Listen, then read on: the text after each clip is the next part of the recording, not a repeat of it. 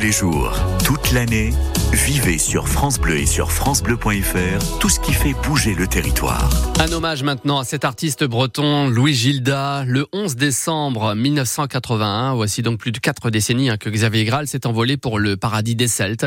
Poète, journaliste, écrivain, polémiste, Graal était tout ça, Louis Gilda. Hier, nous étions le 11 décembre. Il y a donc 42 ans que Xavier Graal a tiré sa révérence, parti dans un dernier souffle pour le Tirnanog sur son lit d'hôpital à Quimperlé. Visage émacié, choupen noire, cheveux sur les épaules, une gauloise au coin des lèvres et une gueule de breton.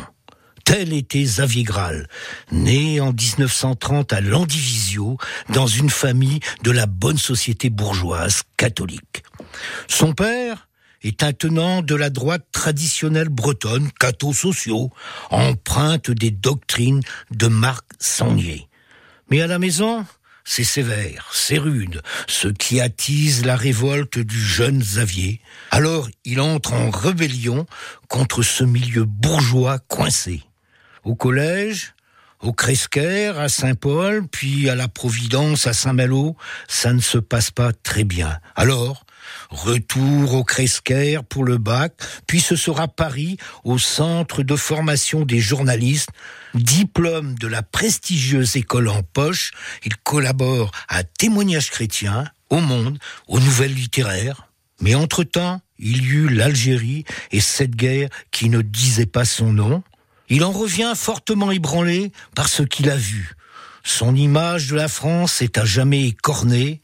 Il a vu le pays des philosophes, des lumières et des droits de l'homme se comporter comme la pire des dictatures. Et il déclare du Djebel à la montagne noire bretonne, que de similitudes. Même tyran, l'État français, même victime, les paysans, même flics pour les mater.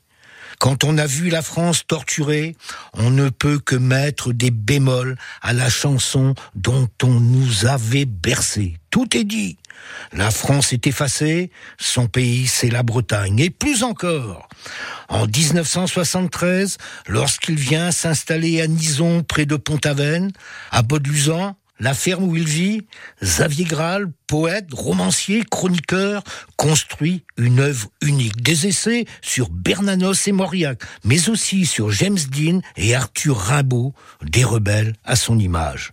On se souviendra aussi de ce débat télévisé mémorable entre Xavier Graal et Pierre Jacques Elias, le cheval d'orgueil étrié par le cheval couché de Graal, Elias était selon lui un écrivain au folklorisme fossilisant. Merci Louis Gilda. Xavier Graal donc à l'honneur ce matin, il est 7h52.